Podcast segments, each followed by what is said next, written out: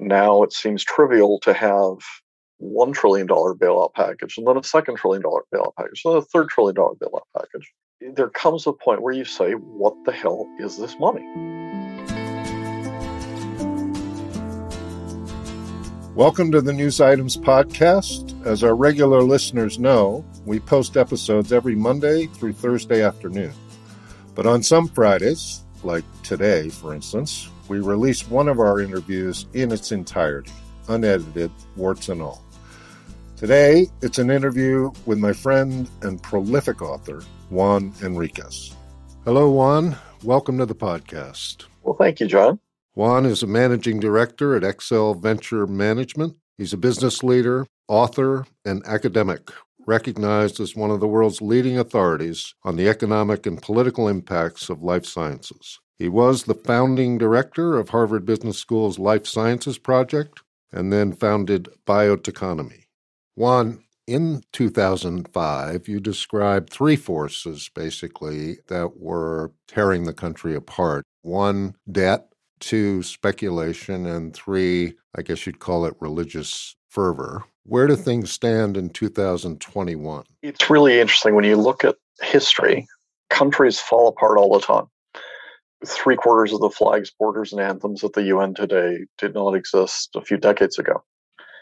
And when you look at it in that context, it's actually harder to keep a country together than it is to tear it apart the centripetal forces on countries are such that you triple the number of countries in Europe and you're not done yet. You may eventually have Corsica and the Basques and the Catalans and the Southern Finns and the Walloons and the Northern Italians, and it just goes on and on. And so when you look at the world today, it's become easier and easier to split countries because you have this overarching international system. So you can join a trading regime, you can join a monetary regime, you can be protected by international human rights. And, and the cost of sovereignties come way down. What's really dangerous about where we are in 2021 is that you've got a very polarized electorate. You, you spend several billion dollars every electoral cycle convincing 50.1% of the population that they should never, ever, ever associate with the others that the others are not like them. You have a absolutely enormous debt overhang with debt just piling on no longer in the billions but in the trillions which could lead to a substantial financial crisis and stress and then you've got a notion that the core project of the nation of what it means to be british of what it means to be american of what it means to be french is being questioned by more and more groups internally.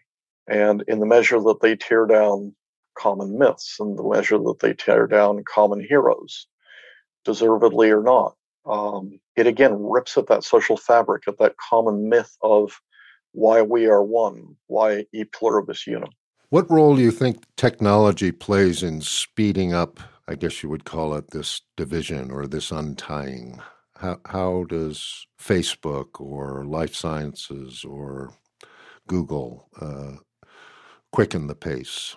So, you know, for those of us who've got a lot of white hair, um, we we remember back when you'd be on a phone call and somebody would interrupt you. The operator would interrupt you and say, "Long distance calling, do you want to hang up?"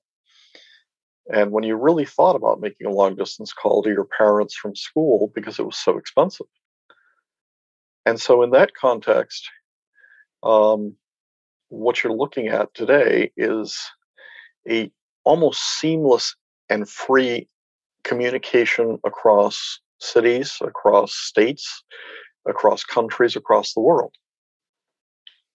And one of the consequences of that is that you're getting a lot of tribes and people you know very well and are spending a lot of time with who are non geographically contiguous. And so what technology has done is, you know, you used to be a citizen of a town, you used to be a citizen of a st- city state, you then became a citizen of an empire. But usually there was a contiguous component to a big chunk of that identification. You know, it, it was the homeland.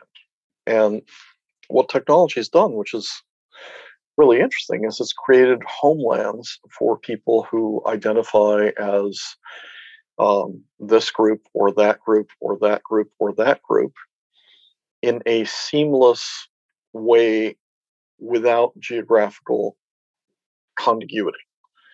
Um, you, you, probably know some people from your, you know, MOOC games, multiplayer games, or from your Facebook better than you know your neighbors. And, and that flips the logic of geography of a contiguous nation in really interesting ways. Do you think that the polarization in our politics, meaning U.S. politics, is manageable, or will will we be able to uh, stitch it back together, or the forces, the centrifugal forces, such that it it necessate uh, makes necessary some kind of new arrangement? Hard to know what that would be, but are, are we past the point of no return? I guess is the question. So when I have the privilege of lecturing occasionally at West Point, one of the first questions I like to ask the cadets is how many stars will be in the US flag in 50 years? And to a cadet who is willing to give his or her life for the flag on the shoulder, that is a gut punch, right? That is a question that they are not normally asked. And the room gets very quiet. And you let that go for a little while, and then you ask a follow up question, which is Tell me exactly how many presidents of the United States have been buried under the exact same flag they were born under. And the answer is exactly zero. There has never been a president of the United States buried under the same number of stars he was born under. And until there's a president who who was born after 1959 that dies with no change in the number of states, that will continue to be true. So you now have debates as to whether DC should become a state, whether Puerto Rico should become a state, whether California should split, whether Texas should split, and, and it just goes on and on. So, so you could easily see changes in the core US flag and the number of states. But I think the question you're asking is a question of geography. And is it feasible that the United States could become the untied states, as is happening in so many places in Europe? I think we, we haven't decided that yet. I think people underestimate the United States. I think the United States time and again bounces back after entering periods that, in historical terms, we look at and we say, what in the world were we thinking?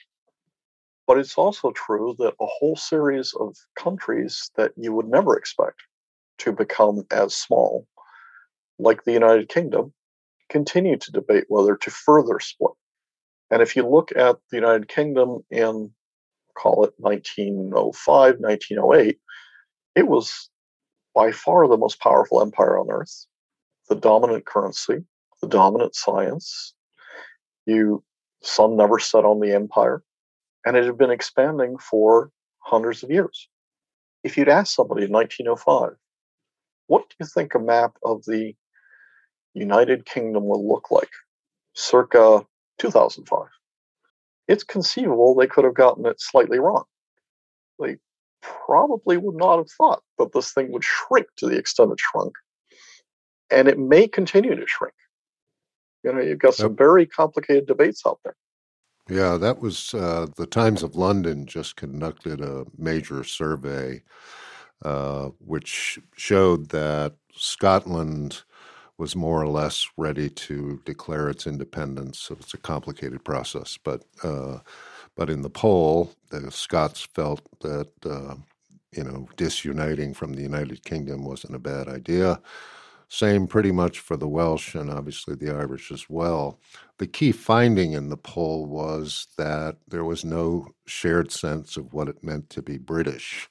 And so that's what you're talking about in the United States. I, am sort of uh, obsessed with the various secession movements Texas, California, the Eastern Oregon, Idaho, all of that. Do you do you uh, do you pay attention to that? Do you take that seriously, or is that just sort of blowing off steam? You know, I think I think the last political period has been incredibly damaging to the American fabric. And it's been incredibly damaging for a whole series of reasons, right? I mean, it's, it's easy to blame one individual or blame one side, um, but there's plenty of blame to go around. That doesn't mean that individuals aren't responsible for throwing gasoline on the fire, but the fire was lit. And you have a great deal of outrage and grievance and anger on a lot of sides of the political spectrum. And they play out and they manifest in different ways. So let's do one thing. Let's take 2% of politicians or protesters or uh, angry folk or whatever you want who are really willing to do violence and truly evil. And let's just put them aside. And let's just say, okay, yes, there are people who march in Charlottesville. There are people who, you know, burn down buildings. There are people who do X, Y, or Z. Let's just take that 2% and leave it in the bucket over here. And let's talk about the other 98%. I start from the position that, you know, 98% of the people in this country are decent human beings. They, they may completely disagree with me politically. They may have a very different set of values and education but they're people who get up every morning and try and do their job. And they try and take care of their kids, and they try and take care of their parents, and they try to be respected by their peers. And they may have a very different viewpoint from mine on a whole series of issues. But, you know, if you ended up with a car broken on a highway, almost everybody would help you. And almost everybody, if they got to know you for a few minutes, would say, hey, come over and have a beer, or come over and have a sandwich, or you know, I'll let you make a phone call. We keep forgetting that there's that fundamental underlying human decency in half of the country that we're not voting with, that we're not talking to, that we're not respecting.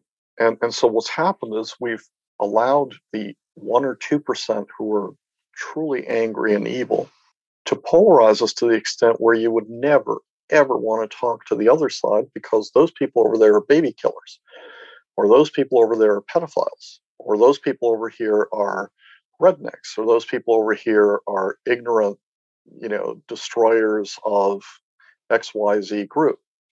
And people are more complicated than that, right? People are brought up with different values. And, and when you allow a country to divide in the way that we divide, when we sort our suburbs, our cities, so that they become more and more segregated by political opinion, when it is easier to marry in the United States today across racial lines or religious lines than it is across political lines, then you know you've got a fundamental problem. And if you don't address that fundamental problem, then you will split the nation. What role do you think uh, modern business and finance play in the untying of the United States, if any? Business is in a very strange position because if you look at the Edelman polls, business has actually moved up in the last few years, in the last couple of years, in terms of more ethical and more uh, able to do things. So, government has moved down. Uh, NGOs have moved down. NGOs are seen as more ethical than business but less able to execute. Government is seen as less able and less ethical. And so what's ended up happening is that CEOs are now expected to represent the societal values of their customers. And again, business is polarized. So you don't see a whole lot of uh, Starbucks in the same mall as, call it, the dollar store or Cracker Barrel. They, they almost tend to be opposite ends of the spectrum. And and business has been reasonably cautious about crossing party lines overtly. The problem is that when it does, as did Nike with the Kaepernick thing, and it is wildly successful for them, the incentive to play the same polarization game of we're, we're your team and we're fighting against the other team increases. And, this is going to put a squeeze on banks. It's going to put a squeeze on financial institutions. It's going to put a squeeze on CEOs because, you know, if you're not with me, you're against me in these polarized times. Right. I wanted to ask you about Mexico, which you wrote about uh, in the Untied States. Um, I think you what you divided it into four Mexicos: indigenous in the south. Uh, Mexico City is sort of a country unto itself. Uh, northern and industrial. Is that right? Yes, and Baja. Um, Baja, right. Where where is it today? So look, Mexico is a great country. The U.S. is a great country. It serves no one to divide Mexico, Canada, the U.S., except maybe somebody like Putin. I mean, it's in his interest. It's in nobody else's interest. That said, Mexico's always been a very complicated place. It's full of mountains. It's full of divisions. And the divisions that existed between the great Maya cultures of the Yucatan that tried to secede several times in its history, and the Aztecs in central Mexico City, and the close to Native American tribes that were in the north, and then Baja, which is almost its own peninsula, those divisions persist today. And they persist economically, they persist in terms of outlook, they sometimes persist in terms of language because you have very different languages spoken in the Yucatan and in Oaxaca um, and in the north. And the current president of Mexico is accentuating these polarization.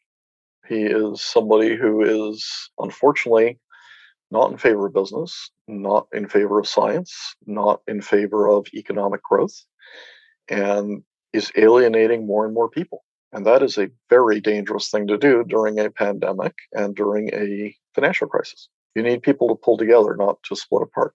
What is the impact, I guess you would say, of the cartels um, on the divisions in Mexico? Is it just uh, kind of a supernatural force, or are they specifically aligned with any region? So, in the measure that there isn't a monopoly of violence by the state, then a whole series of people take lawlessness and establish their own rule of law. And the rule of law that the cartels have established over a third and perhaps a half of Mexico is absolutely terrifying. The number of people who are dying in cartel related kidnappings, extortions, shootouts, tortures, disappearances is escalating and has been escalating for decades. And the use of the army has been less and less effective to stop this stuff. So, part of the violence you see in Mexico today is a whole series of cartels fighting for geographic supremacy in places that they didn't occupy. So, as the cartel from Sinaloa gets weaker, the cartels from the south or from the Gulf expand north. Um, as a leader is arrested in X, then other leaders come in and say, well, I'll take over what they call the plaza, the transit point. And this is especially acute along the border. So you probably do not want to go and have a beer in Tamaulipas these days from Texas. Um, bad idea you probably don't want to head to a series of places in Chihuahua or Michoacan or Colima. Bad idea. And so Mexico ends up being this fragmented place where the state has control over some of its territory and very little control over other parts of the territory, and other parts of the territory is negotiated.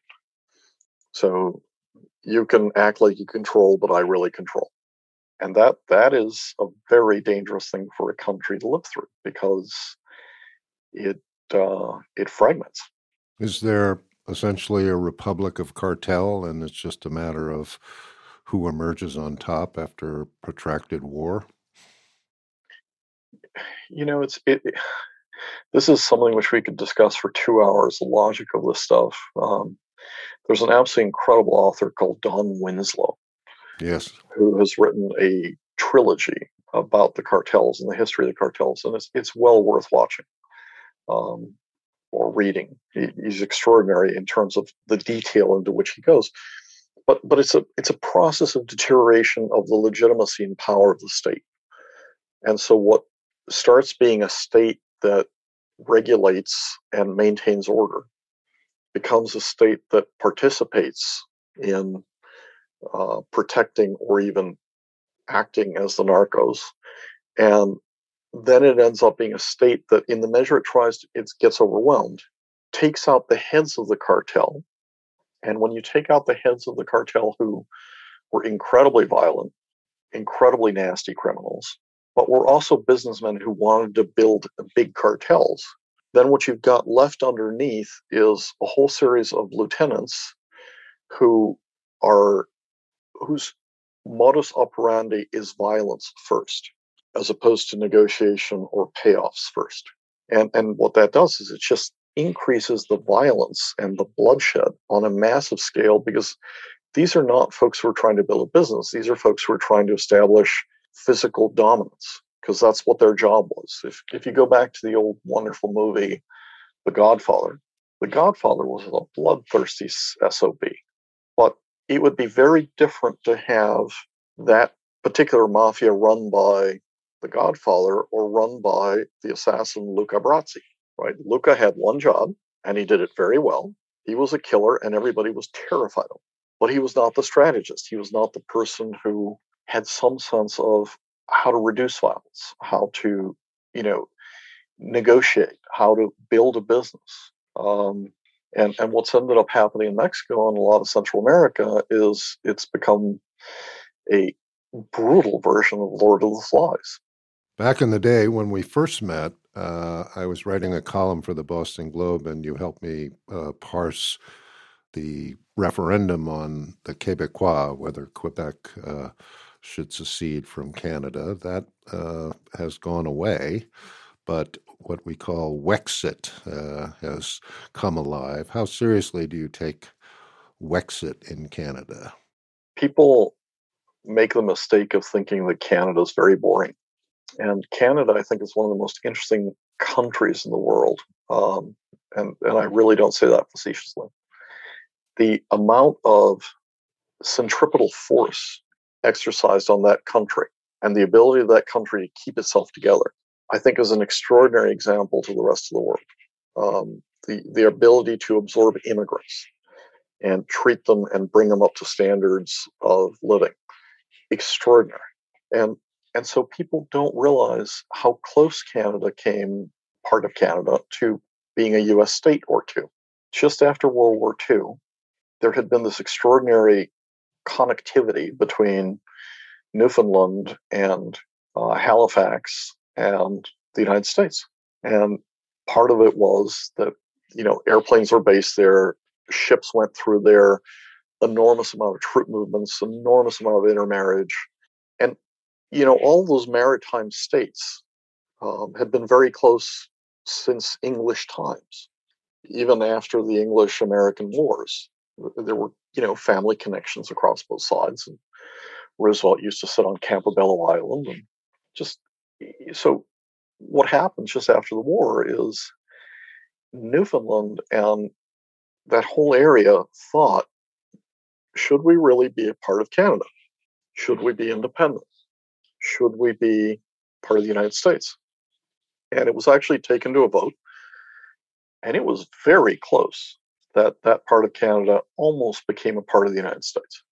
Then you had the Quebecois and folks who felt that their culture had been completely disrespected um, started arguing for a French only nation which would have split Canada in two.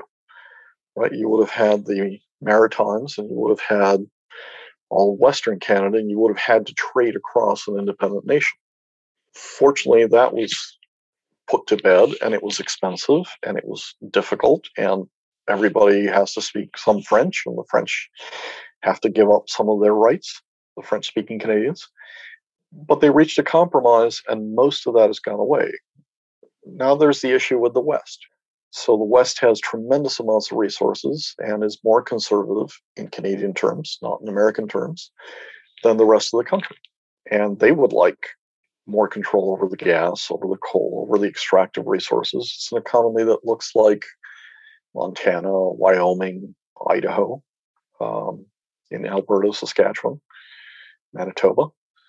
So, yes, there is a movement out there, um, especially when British Columbia, they feel acts like California and has gone completely left. Um, I don't think Canada is going to split. I think it'll make noises about it, but I think Canada remains an example of how not to split. And I think more people should study Canada because it's it's a much better alternative to what's happening in many other countries. There was some good news on that, I thought, with uh, Trudeau yesterday surviving the no confidence vote, um, which I thought would have been, uh, you know, a bad omen, so to speak. I wanted to ask you about sovereign nations inside uh, the borders of the United States, uh, the Native American sovereign states. You once told me that you could drive from point A to point B and go through, I can't remember how many sovereign states, but I, I always liked that data point. Can you share that with us? I don't remember the exact number now, but it is, people don't understand there are over 400 sovereign countries inside the United States. And I don't mean sovereign in the facetious sense. I mean sovereign in the sense that, in legal terms, in treaty terms, they have a right to their own governance, they have the right to their own courts, they have the right to their own medical systems, they have the right to their own environmental laws, they have the right to hunt and fish and approve businesses in ways that none of the citizens of the United States can have. And that's why you have the largest or one of the largest casinos in the United States inside a state that will not allow citizens of that state to have a casino, which is Connecticut. So here you've got the state, and ostensibly it is one state, but it's not. Right. Because it has a sovereign state inside it. And and the more you drive west, the more sovereign states you find.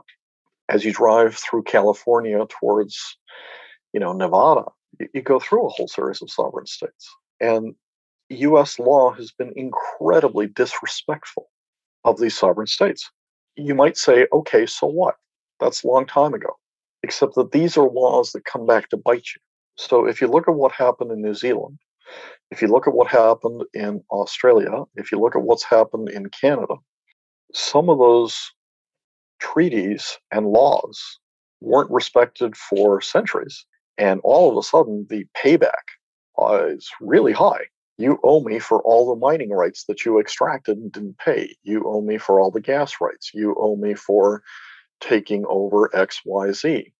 Um, this is a debate we have not had in the United States. Is there litigation proceeding uh, for the tribes? There has been litigation for centuries over this stuff, right? I mean, we, when you talk about genocide, what happened to the Native Americans is on a scale that is comparable to almost anything that's happened anywhere else as a percentage of the population. And the amount of people that died, either by being killed or from diseases or from hunger, um, is absolutely astronomical. And when we go and we recognize the Armenians and what they went through, it would also be good if we took a look at our own history and said, hey, we really did not do decently by the people who were Native Americans. Um, and when we talk about this whole immigration debate, in the United States, so you're either a Native American, or you were brought as a slave, or you were an immigrant. And that's about it, right? I, I, I can't think of another category. But is there legislation pending in federal court on any of these issues that you know of? Oh, there there is lawsuits everywhere. There's lawsuits over land reparations. There's lawsuits over um, treaty obligations on mining rights, the royalties of which were never paid. There is, uh, you know, there's lawsuits over whether national park land actually belongs to Native Americans. There's lawsuits. Uh, there is an incredible amount of suits going on out there, and in the measure that more and more Native Americans get law degrees um, and begin to read the law, they're saying, hang on for one second. We actually had the right to X. We actually were promised Y. We actually deserve X by treaty, right? By contract. Right. And and yeah, that contract law is being litigated and will be litigated more and more. Again, as has happened in Australia and Canada and New Zealand. So one of them is going to break then. I mean, one is going to be ruled in their favor, and then that will be the precedent for the others, right? Well, you already saw that, right? The the first big lawsuits were over things like casinos. Right. And so once the first casino within a sovereign nation broke, then you had the precedent to put casinos all over the United States on sovereign nations. Right. There, there has been a a theft of land, royalties, rights, the likes of which are, are hard to comprehend. I wanted to ask you about uh, currencies, uh, specifically cryptocurrencies. It seems to me that one of the things that stitched together the United States forever was the almighty dollar. And now you have, you know, Bitcoin and others uh, being adopted to the point that you can buy a Tesla with Bitcoin. But it seems to me that a lot of different tribes, if you will, have incentive to uh, essentially switch to cryptocurrencies. Silicon Valley, obviously, being one of them, uh, but also uh, Native American tribes, uh, drug cartels, etc. Is that is that where we're headed uh, with with sort of uh, not bifurcated but multi currency uh, based economies in the U.S.? So, you know the the pieces of paper you have um, in your wallet are backed by the full faith and credit of the United States. And in the measure that you weaken U.S. institutions, in the measure that the U.S. government, the U.S. Congress becomes less and less of a legitimate, trusted entity. And, and again, I'm not just blaming one individual for that. I'm not blaming one particular period for that. There's been a decline in trust in US institutions for a long time. And if you take that trust and that's already dropping and you accentuate it by saying, you know, we've been allies with you since the 1940s and now we're just going to cut you off. Or we've traded with you in this way and now we're just going to cut you off. Or we're going to act in a way which is really insulting. Then a debtor nation, which owes a lot of these countries a lot of money, may find that those other countries prefer to hold their national reserves in a different currency in the measure that you increase your deficits year after year after year. And now it seems trivial to have one trillion dollar bailout package and then a second trillion dollar bailout package, then a third trillion dollar bailout package. There comes a point where you say, what the hell is this money? And what's it worth? And I think we're in a period which is a really dangerous period because anytime you have a financial bubble, the words you keep hearing are this time it's different. So, yes, deficits used to matter. Yes, having somewhat of a balanced budget used to matter. Yes, but this time it's different. And you have a whole series of economists out there who are preaching that because you've got low interest rates and because you have, you know, all these needs and because the money circulates yada, yada, yada, this time deficits don't matter. I've never seen a period where you can have unlimited spending on your credit and somebody doesn't eventually say stop.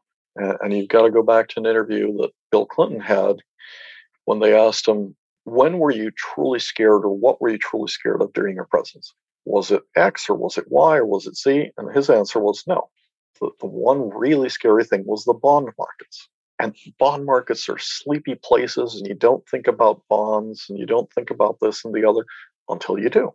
Because when the bond markets wake up, when they don't fund your munis, when they don't fund your treasuries, when they don't fund your local infrastructure, because the credit and belief in credit has eroded, it gets really scary really fast. And at the current levels of debt, if you ever had, say, a 1 or 2% spike in interest rates, then you go back to what Buffett used to say you, you never know who's swimming without a bathing suit till the tide goes out.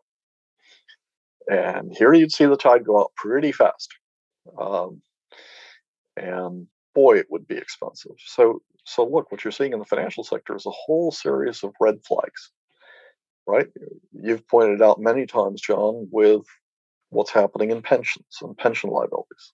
You've pointed out many times in what's happening in the repo markets. You've pointed out many times what's happening with the rise of alternative currencies of people desperately seeking a safe harbor, even in these instruments that are created out of thin air that don't have the full faith and credit of any government behind. And I don't just want to pick on the US, right? I mean, China's banking system has some really interesting shadows in it. Europe, wow, if you have very little growth and very high deficits, and you keep bailing out people who get into trouble that then don't reform and grow, it, it becomes very complicated. Well, Juan, it was great to talk to you. Thank you for doing the show. We are going to have you back. In the meantime, thanks again. Great to see you, John. Thank you. John Ellis here again. Thanks so much for listening. Tune in again on Monday through Thursday next week for our regular episodes where Rebecca and I discuss geopolitics, finance, science, and technology.